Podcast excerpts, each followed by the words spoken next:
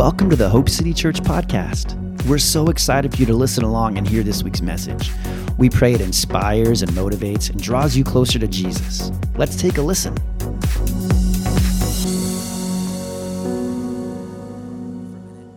And I want you just to repeat this after me Father, I receive all that you have for me today. Say what you want to say, do what you want to do. I am listening. In Jesus' name, amen. All right, open your Bibles with me to the last chapter of First John. We're going to tackle the fifth chapter today. I was telling everybody in the first service, you know, the first, I think this is like week nine ish of us going through the gospel, or not the gospel, but First John, which has been a long time. In the first few services, we got through a handful of verses at a time. And then last week, we tackled a whole chapter. And today, we're going to tackle this whole last chapter together. And um, if you will look at this passage of scripture as a whole, if you take a step back and you don't look just verse by verse, but you take a step back and look at the entire book as a whole, you will see that there are uh, a couple of themes that keep coming up through this letter that John is trying to address. Uh, one of the big themes in it is the theme of love, how God is love, and how we are called to love our Christian brothers and sisters and to love those around us well. That keeps popping up in some way in every chapter. And you got to ask yourself, why does John keep talking about something? And obviously, he was talking about this because it was such an issue for those people then that he felt like I need to keep addressing this so they're hearing what I'm saying. I mentioned this in the first service that uh, at this point, this was written around AD 90. And by this point, John is an older man, uh, older than any of us in the room. And he's probably towards the end of his life and he knows it. And so John is not mincing words and he's saying, I've got a short amount of time left and I want to make sure I say things that are important that I can still say when I've got the opportunity. You know what I'm talking about? When I've got this, I've got this strength, I've got this clarity, and I want to say them, some things to you where I'm not mincing words and just trying to be nice and polite and be Canadian and hope you get what I'm saying, but I want to really just say things straight. Have you noticed how Canadians, we don't like to be blunt and to the point? We, we apologize a lot and we like to hint around things and hope that you pick up what I'm really trying to say. But John's saying, I don't have time for that. I just want to get right to the point and tell you the things that I think that matter. And so he talks a lot about love and how important love is. And he, he talks so much about it that you could say, man, this guy just talks about the same things over and over again, but he's talking about them because they're so crucial. The other thing he talks about almost in every chapter is refuting and stopping and closing your ears to false doctrine and theology. There were these teachers that kept creeping in, trying to make a home in the church, and they kept trying to bring all these lies into the church. And so John keeps reminding them hey, hang fast, hang tight to the truth that you heard at the beginning, the things that you heard at the beginning. Hang on to those things. Don't accept false teaching, don't accept false doctrine, but hang on to the truth of the gospel. And so he keeps talking about these things because they're important to him. So in verse 1 of chapter 5. We're going to pick this up here, and I'm going to start in verse 20 of chapter 4 just because it's the same thought. If you remember, we've talked about this many times, and maybe you've forgotten, or maybe you don't even know this. It's the first time you've heard it. But the Bible wasn't written in chapter and verse. It wasn't, wasn't like John Grisham sitting down writing a new book and saying, This is chapter one of my story, and I'm going to tell a little part here that I'm going to chapter two. That's not how John wrote his letters. That's not how any of the Bible was written. It was just written literally character after character after character, and it wasn't until years later when scholars came in and began to break it down into chapters and verses and where they thought they thought thoughts started and where thoughts ended. So sometimes we got to take a running leap at things. And so we're going to go back to verse 20 of chapter 4. They don't have it on the screen, I don't think, and that's why this is bonus content. If you bring your Bible to church or a Bible type device, then you get to read behind the scenes. So lucky you to have the bonus content. This is the special edition. Verse 20 says, If somebody says, I love God, but hates a Christian brother or sister, that person is a liar. See, he's not mincing words, he just tells it like it is. That person is a liar. For if we don't love people we can see, how can we love God who we can't see? And he's given us this command that those who love God must also love their Christian brothers and sisters. Now, everybody who believes that Jesus is the Christ, um, some translations say that Jesus is the Messiah, and that word Christ is the Greek word Christos, and it means anointed or anointing, right? So it's Jesus. Listen, uh, maybe you've never heard this before, maybe you don't even know this, but Christ was not Jesus' last name. We all know that that Jesus wasn't, hi, I'm Jake McGrew. Oh, I'm Jesus Christ. Nice to meet you. Christ wasn't his last name. Uh, it means anointing or anointed one. And so it says here that everyone who believes that Jesus is the Christ, the anointed one, has become a child of God. So if you believe that Jesus is who he said he is, if you believe Jesus who is who God says he is, where he came from heaven, became a man, walked the earth, went to the cross, died, was risen again, then guess what? You are a child of God. And so John goes on with this thought. He says, And everyone who loves the Father, loves his children too. So if you love the Father, then you love his children as well. If if I love God, then I love Ashley, not just because Ashley is my niece, but because she is my spiritual sister. She is my sibling in Christ. Stand up with me. I had everybody do this in the first service. Stand up with me. Yep. You're like, well, stand up. I don't understand. This is weird. Stand up. It's okay. It'll just be a second. You can stretch your legs. Now, I want you to do this. I want you just to turn around in a circle and look at everybody in the room with you. Just turn around in a circle and look at everybody. Yep. Make weird eye contact. Maybe you all shouldn't turn the same direction so you're not staring at the back of people's heads. Okay. Uh, now, everybody you looked at, everybody you just stared at, is your spiritual sibling. They are your brothers and sisters in Christ. And John is saying, if God is your father, then all these people right here, right now, and the people that were in the first service, and in fact, anybody who calls God their father is your spiritual sibling. And you are called, he says, if you love him, then you will love them. Go ahead and sit down.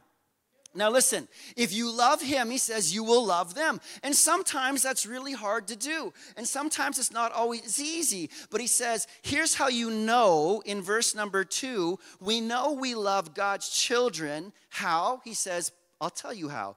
If we love God, and we obey his commandments. He says, if you love God and obey his commandments, God's commandments, that means then you will love his children. And you say, well, Jake, how is that? And I'll tell you how that is. Because if you love God, and you look at God and you talk to God and you think about God and you ask Him questions and you listen to His responses and you allow Him to work in your life, then you will begin to see people the way that He sees them. You will begin to see them through His eyes and through His heart, not just your own feelings and frustrations. You will begin to love your Christian siblings the same way that He loves them. And He says, and if you obey God's commandments, so if you love God and you obey obey his commandments, then you will love his kids. So he's saying if you don't love his kids, then essentially you must not A, either love God or B, follow his commandments. I was thinking about this during worship. Uh, we were singing a song, I can't remember what song it was. And I was just thinking, I, I instantly thought of the verse in Isaiah 59, verse 15. And it talks about how when the enemy rushes in like a flood. Do you know this verse? I want to tell you, I think we are living in days and ages where the enemy is rushing into every arena and sphere of the world like a flood. The Bible goes on to say that when the enemy rushes in like a flood, that he, God, raises up a standard.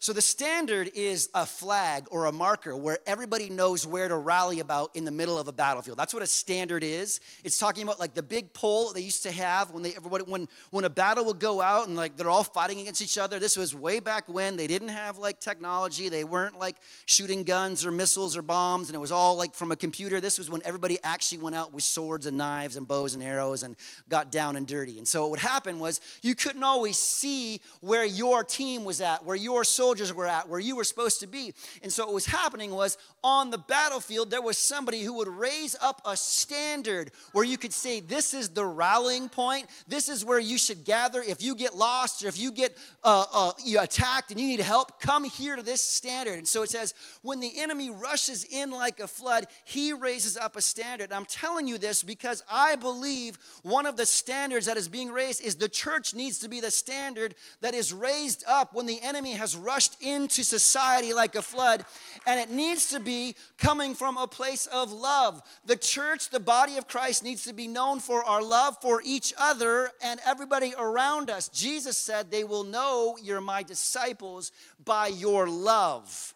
And so there is a whole lot happening in the world where the enemy is rushing in. And God is wanting to raise a standard to say, Come, this is where you need to gather. This is where you need to join forces. And it's a standard that's raised up of love so you can come together and rally to fight and push back the forces of darkness. And so he talks so much about love because, as we talked about last week, God is love. Can I just tell you this in all sincerity and just being brutally honest? We don't have the option as a child of God not to love. Somebody came and asked me this, and in fact, I've had probably somebody ask me this after every service when we talk about love, and I, I wish I had thought about it beforehand. But they always come and ask me in some way about, you said we have to love people but what about this person in my family that has done this to me? What am I supposed to do about that? And my response is always the same.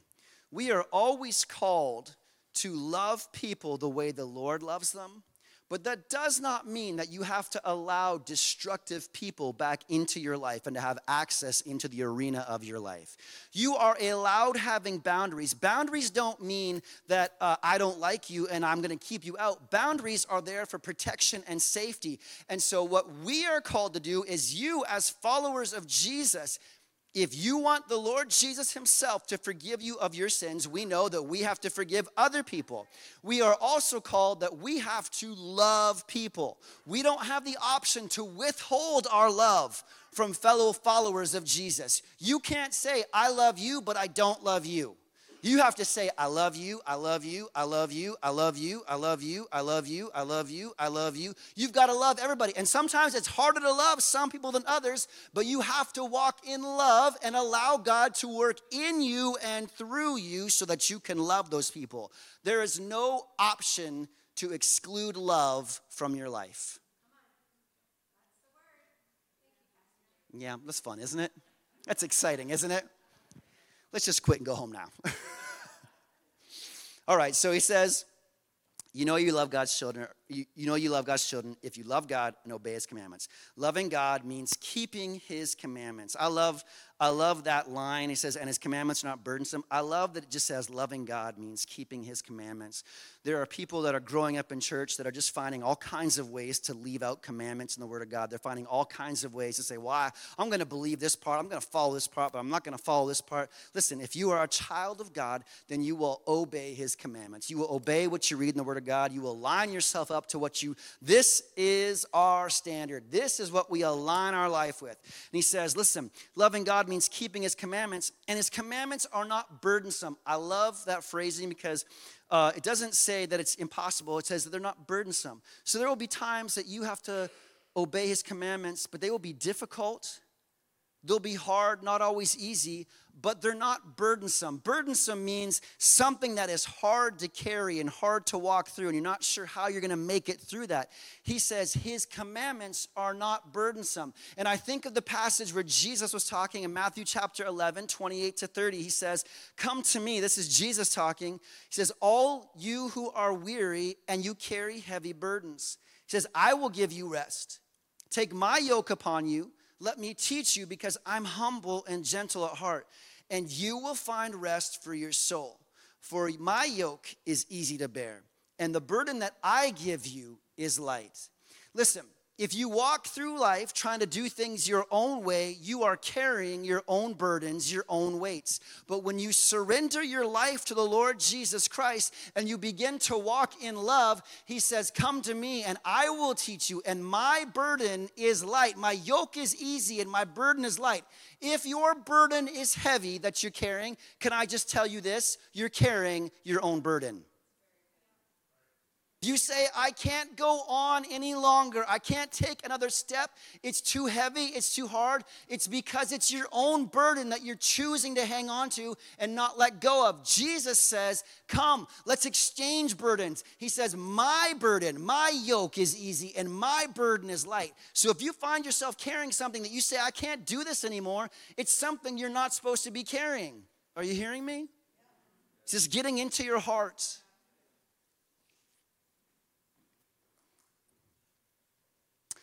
Verse 4 says, Every child of God defeats this evil world, and we achieve this victory through our faith. And who can win this battle against the world?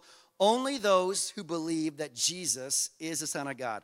Listen, somebody needs to highlight the first part of verse 4 and remind themselves of this all the time.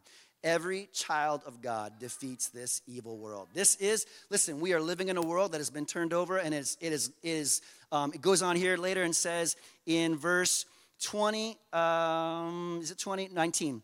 Uh, the, the world around us is under control of the evil one. So there are forces in this world that we are fighting against. But right here, as we live in this world that is under the control of evil, right here, John says, every child of God defeats this evil world. So listen, if you call Jesus your father, if you say, I am a child of God, there is good news for you today that maybe you forgot about. And that good news is that you have overcome the world because of Jesus Christ. Because of the work that Jesus did on the cross, you have overcome the world. So, the relational problems you have, the sickness you have, the emotional problems you have, the financial problems you have, anything that you find yourself facing that you're saying that's trying to drag me under and take me down, good news for you as a child of God and the work of Jesus on the cross, you have overcome the world. You should be a whole lot more excited about that than you're acting. You're like, yeah, I know that. I already, I already know that. That's, this is basic 101 stuff. Listen, I want to read this verse to you in the New King James, verse 4 and 5 says, Whatever is born of God overcomes the world. And this is the victory that has overcome the world. So, saying, What's the, what's the victory? He's like, I'm going to tell you what the victory is. He says, The victory that has overcome the world is our faith. Who is he who overcomes the world? But he who believes that Jesus is the Son of God. So, what causes you to overcome the world? Listen, this is 101. This is basic 101 stuff that maybe you need to hear today. Maybe you never quite heard this way, and you need to hear this and listen to me.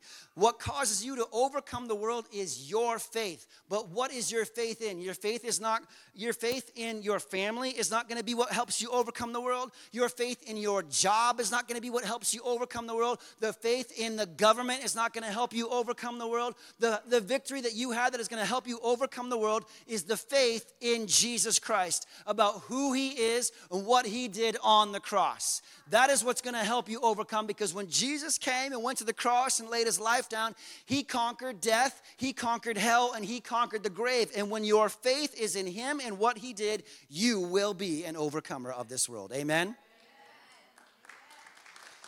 Listen, I'm not making this stuff up. I didn't write this. This isn't something that I sat at home and wrote and said, you know, this is gonna be really exciting. I'm gonna tell people this stuff. This is what John wrote at the very beginning of the modern church. So he goes on in verse 6 and he says, And Jesus Christ was revealed as God's Son by his baptism in water and by shedding his blood on the cross. Not by water only, but by water and blood. And the Spirit, who is truth, confirms it with his testimony. So we have these three witnesses the spirit, the water, and the blood, and all three agree. Okay, so when you look at this, it could seem a little out of the blue. Like he was just talking about being part of the family of God, he was just talking about loving people, he was just talking about overcoming the world, and, and we have faith in Jesus, and suddenly he's talking about Jesus being baptized and how we have the water and the blood and the Spirit of God agreeing on one. You could say to yourself, if you don't take a step back, you could say, what does this verse, this portion of verse, have to do with what he was just talking about? Well, what he was just talking about was we have victory in our faith in Jesus. And then he begins to address again these false teachers that are trying to creep into the church and bring false doctrine and false theology. I told you, if you were here last week, I think I talked a little bit about this last week. There was a man named Cerinthus who had come into the church, and Cerinthus was teaching a false doctrine and a false theology. He was a Gnostic, and if you remember me talking about what Gnostics were, Gnostics believed that the human body itself was evil and it could never be pure, it could never be holy. And so, since they believed that, this man named Cerinthus was teaching that Jesus never actually came in bodily form. So, um, Rich, would you come up here? Do we have a Kleenex somewhere in this room? Could you just, just come up here on the stage? I want to show you something. I want to, I want to try and illustrate what Cerinthus was teaching. So come stand right here so everybody can see you.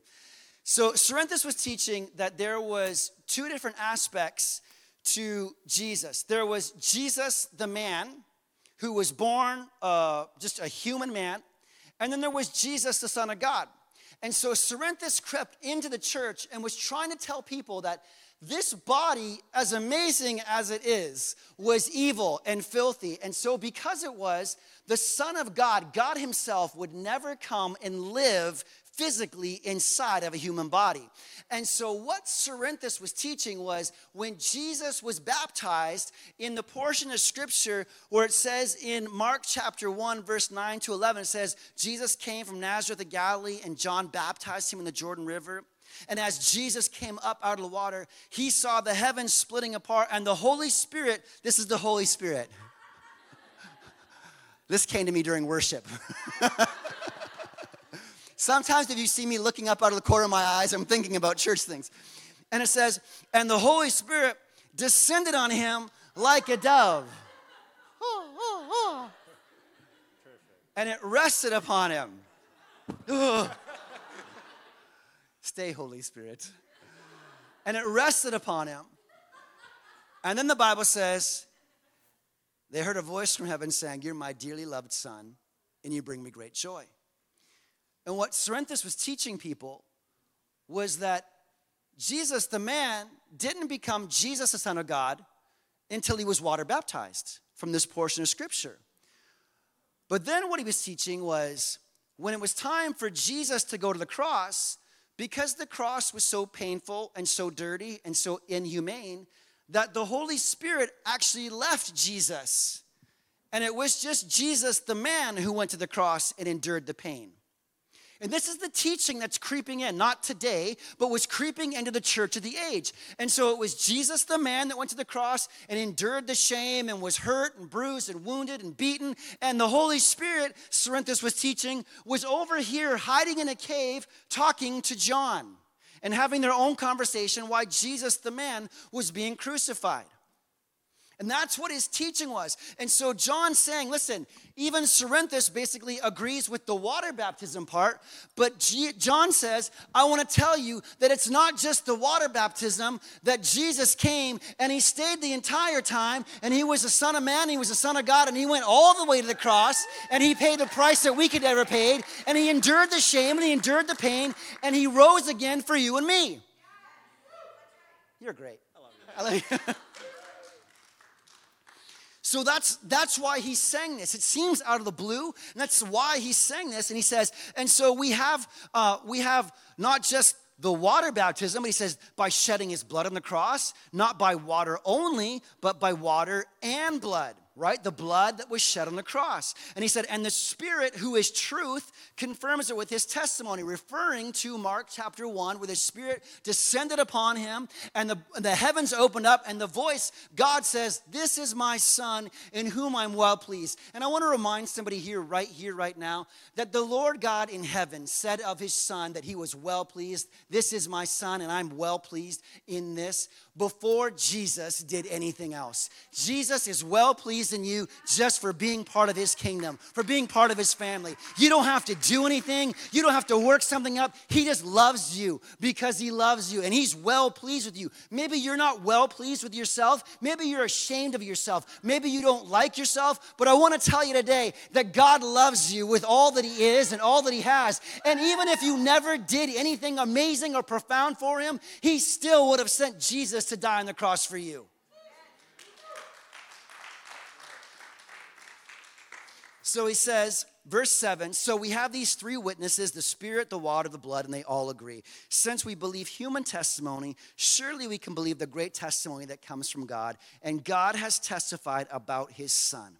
So he's talking about verse 9 real quick. He's referring to, he says, since we believe human testimony, he's referring to a law in Deuteronomy where the, where the children of Israel, they had to have three people agree on something before it could be true. So if there was a charge against somebody, if somebody had done something, stolen somebody, hurt something, done something wrong, there had to be three different witnesses that agreed to it being true. And John is saying here, so if, if we agree human testimony, if, if we have three people that agree on the same thing and we take it at face face value then. He's saying, shouldn't we agree when we hear the Spirit of God, when we hear Jesus Christ, and we hear the water and the blood, and they're all testifying, they're all saying the same thing, shouldn't we take that and listen to it and receive it as truth?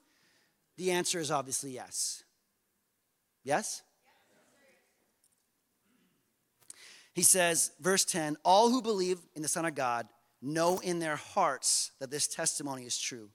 Those who don't believe this are actually calling God a liar because they don't believe what God has testified about his son. Verse 11 says, And this is what God has testified. If you've ever wondered what God testified about his son, here it is right here. This is what God testifies. This is what God says about Jesus. He has given us eternal life, and this life is in his son. Whoever has the son, this is God's testimony about Jesus Christ. Whoever has the son has life. Whoever does not have God's son does not have life. John chapter 14, verse 6, Jesus speaking, what does he say? He says, I am the way, I am the truth, and I am the life. Nobody, nobody, but nobody, but nobody gets to the Father but through me. Listen, it doesn't matter how good of a life you live. It doesn't matter what amazing things you do. It doesn't matter what kind of philanthropic work you do. It doesn't matter what you do for society. It doesn't matter how you've helped your family. There is one way to the Father, and that is through Jesus Christ. And God says here, here's my testimony about who Jesus is. My testimony is that if you have Him, you have life. I don't know about you, but that's great news for me because that life is life abundant. It is Zoe life. It is the life where it's eternal life, but it was fullness and it's completeness of life. It's God meeting you in every area, bringing His redemptive power and restorative, to, restorative work to you in your life, doing the work that He can only do. And that is amazing. That is powerful. And that's what we all need. And that's what everybody that you surround yourself with or that surrounds you needs as well. That's why Jesus said, Go into all the world and make disciples of all the nations. Verse 13 says, I've written this to you who believe in the name of the Son of God, so that you may know you have eternal life. A guy named Kenneth Wuest, in his Greek study of the New Testament words, says that this word know is an absolute beyond a doubt kind of knowledge. It is, I know that I know that I know that I know. It is something that is written on the walls of my heart that no matter what I face, that no matter what I deal with, that I know this is the truth. This is, the, this is what John was trying to describe to people. He said, I'm writing this to you who believe in the name of Son of God so that you know because because Cerinthus has come and he's trying to bring false teaching and he's trying to bring lies. And you're like what why do you keep talking about this Cerinthus guy? Okay I'm talking about Cerinthus because in context that's why John is writing this letter. But I'm sharing it with you because in context we live in a day and an age where there are all kinds of lies and false doctrines and teachings trying to creep their way into your life and so there are things that you need to hang on to saying, I know that I know that I know that this is the truth. And if I know this is the truth, then I can say, this is truth and that's not truth. But if you don't know the truth, then everything's up in the air. Well, what could be truth? This could be truth. I don't know if this is right. I don't know if it's wrong. So let's just sit around and talk about it. If you know the truth, then you have a control set. You can say, well, this is the standard. Everything else is based off of this. That's why we keep talking about Cerinthus. You're like, I get it, man. Move on from Cerinthus. Let's talk about something else. He says that you may know you have eternal life.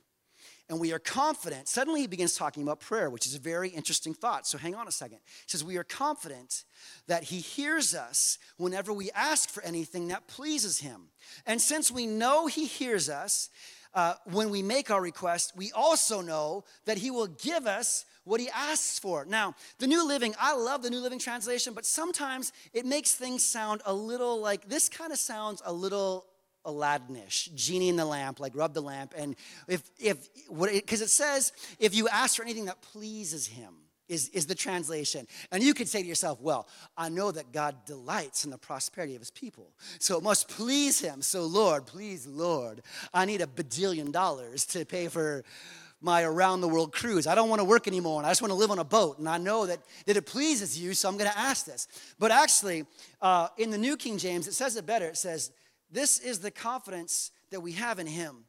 That if we ask anything according to His will, everybody say, according to His will according to his will, he hears us. And if we know that he hears us, whatever we ask, we know that we have the petitions that we have asked of him. That phrase, according to his will, is a big, important piece. You need to make sure, listen, I told people this in the first service. I don't know the amount of prayers that I've heard people pray, like, hey, let's get together, let's pray. And they just begin to pray stuff. And it is not according to the will of God. It's not based on any scripture. It's just based off their emotions and their feelings. And you sit there, listen to people pray, and you kind of like, what is this person saying? What are you praying for right now?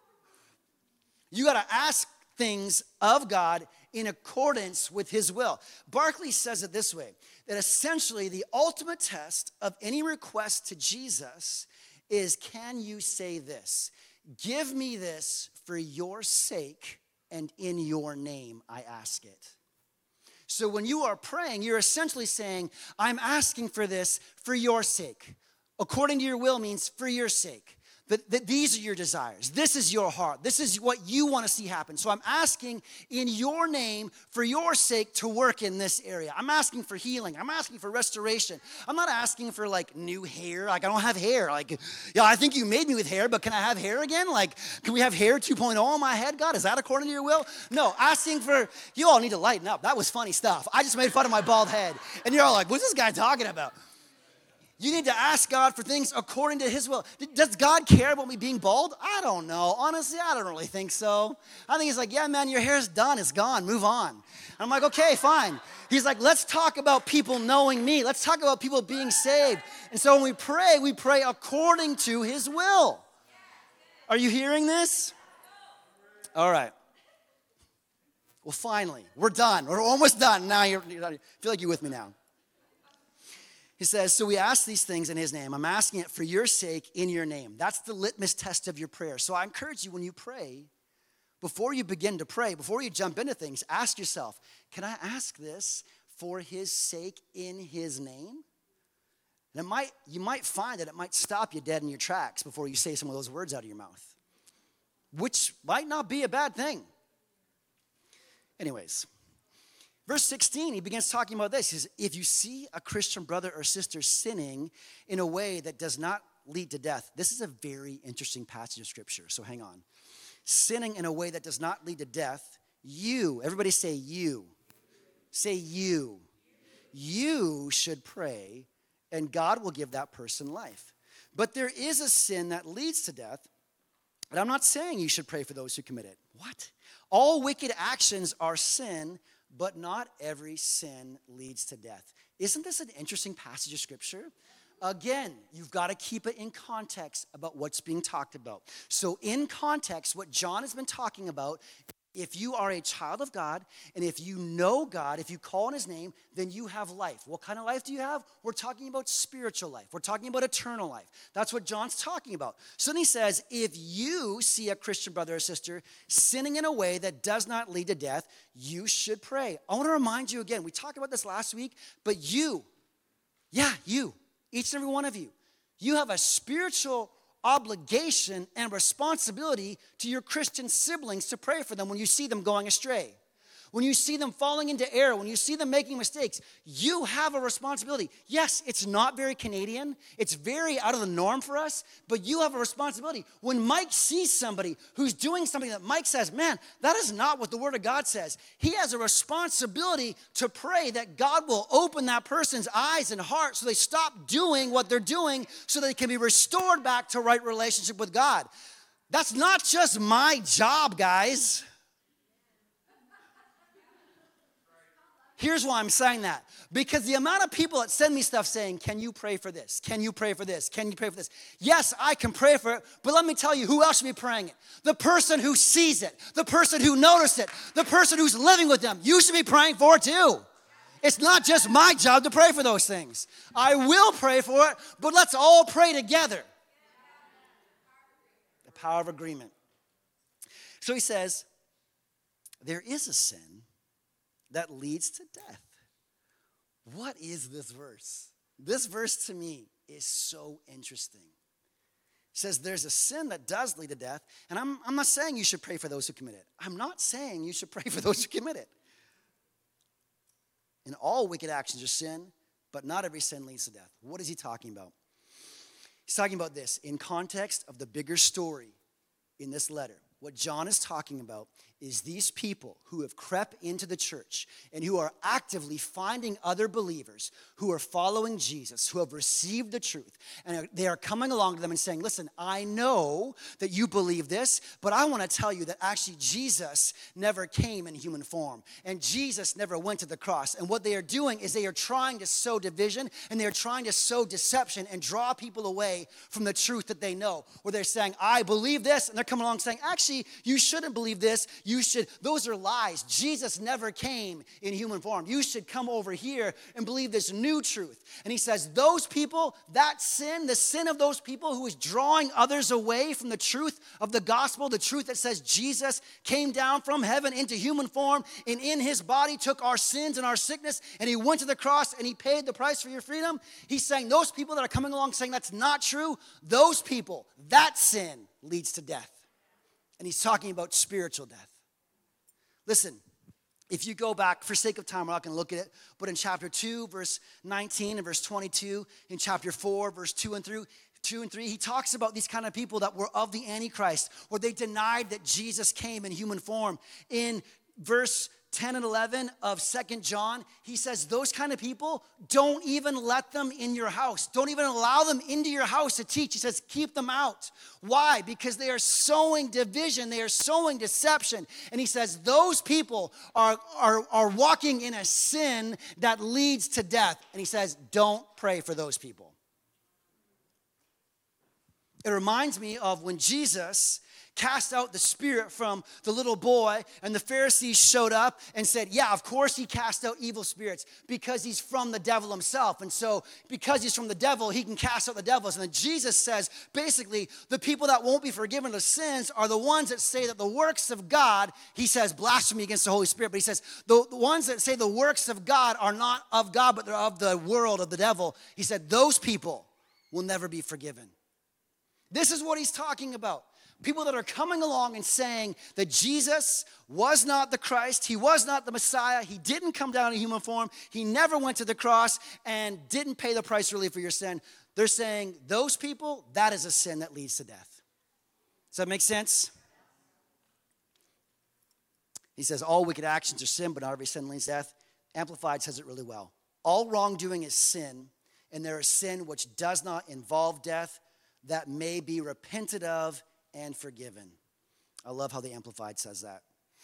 Since we know that we're God's children, don't make a practice of sinning, for God holds them securely. Isn't that a beautiful phrase? God holds you securely. God holds you in the palm of his hand. There's one commentator that says, There's no comfort in the thought that we are in our own keeping. Our security is not in our grip on Christ, but in his grip on us. He says, God's Son holds them securely, and the evil one cannot touch them. We know that we are children of God and the world around us is under the control of the evil one. What he's saying is, don't worry. Even though you are living in a day and an age where the world you live in is under the control of the evil one, he says, don't worry, because you who are a part of God's family, who call him your father, who have given your life to Jesus, God is holding you in his hand, keeping you secure, set apart, and safe. It goes on here, says this, last two verses. We know the Son of God has come and he has given us understanding so that we can know the true God, that you can know him. That word know is the same know in verse 13, that absolute, beyond a doubt knowledge, that, that intimate knowledge where you really know somebody. And he says, and now we live in fellowship with the true God because we live in fellowship with his son, Jesus Christ. If you live in fellowship with one, you live in fellowship with the other. You cannot separate God the Father from Jesus the Son. If you're in fellowship with Jesus the Son, you're in fellowship with God the Father, okay? And he says, He is the only true God and He is eternal life.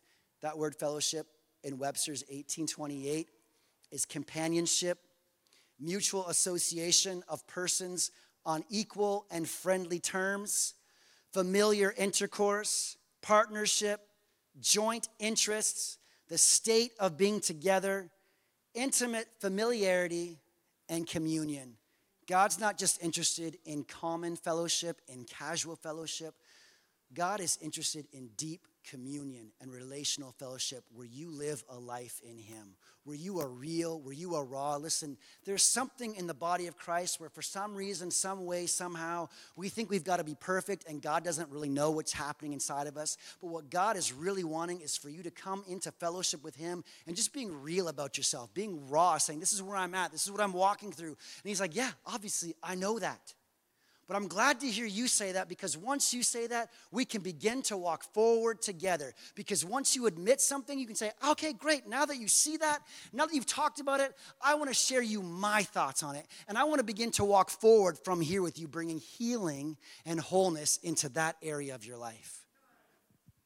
The last verse here is an absolute mic drop of a moment. It's the way John ends his letter, and it's like it is the the oddest ending of a letter that I personally have ever seen.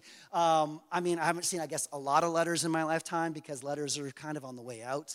Now we have emails, but John ends this letter, his entire his entire letter to this church, and he ends it by saying this: "Dear children, keep away from anything that might take God's place in your hearts."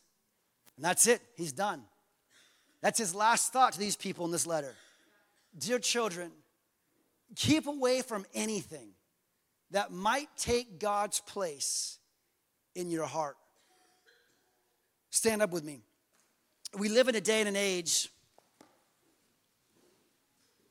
where there is so much competing for our hearts, for your hearts, for your affections, for your thought life, for your energy, for your resources. And John ends his letter saying, Keep yourself away from these things that want to take the place of God in your heart. His final admonition, his final thought is keep God the priority in your life, is what he's saying. Keep God number one. Dear friends, listen to me. We live in a day and an age where if I could say anything else to you, I would say the same thing that John just said. Wherever you find yourself, keep yourself away from things that want to take the place of God in your life and keep God right where he needs to be. The whole theme of this letter is look to him Allow Him to work in your life. Love Him above everything else. And as you love Him, you will love those around you. And as you love those around you, and as you love Him, and as you follow the words that you find in this book, you will find God working both in you and through you. Amen. Let's pray together. Father, we're so thankful for your word. We're so thankful that when we open your word that we can find truth. God, I ask by your Holy Spirit that the words that we looked at today, that the words that were spoken today find a home in our hearts. That these words that we've been studying from John over these past weeks, Jesus, that we don't just leave today and we forget them, but they really are going deep inside of us, producing fruit that changes us forevermore, that causes us to be more like you, to look more like you. Father, I ask in the name of Jesus that you are showing us, that you are teaching us to love people well that we learn to love people the way that you love them. That we see people the way that you see them, not through our own hurts and our own wounds and our own pains, but Father, we see them the way that you do. We see the value in them. We see the potential in them. We see the growth in them. We see the goodness in them. That we don't see the, the, the bad things that are so easy to see, but Father, we begin to see people the way that you do. Father, I thank you that you are working inside of us molding and shaping us to be more like you, to be more like your son. So as the enemy crashes in like a flood, that you are able to raise up your church as a standard, that we can withstand the forces of evil by your truth and by your light name of Jesus, we all said. Thanks so much for joining us today. We hope you are drawn closer to Jesus and that His Spirit, His love, and His life are filling you right now.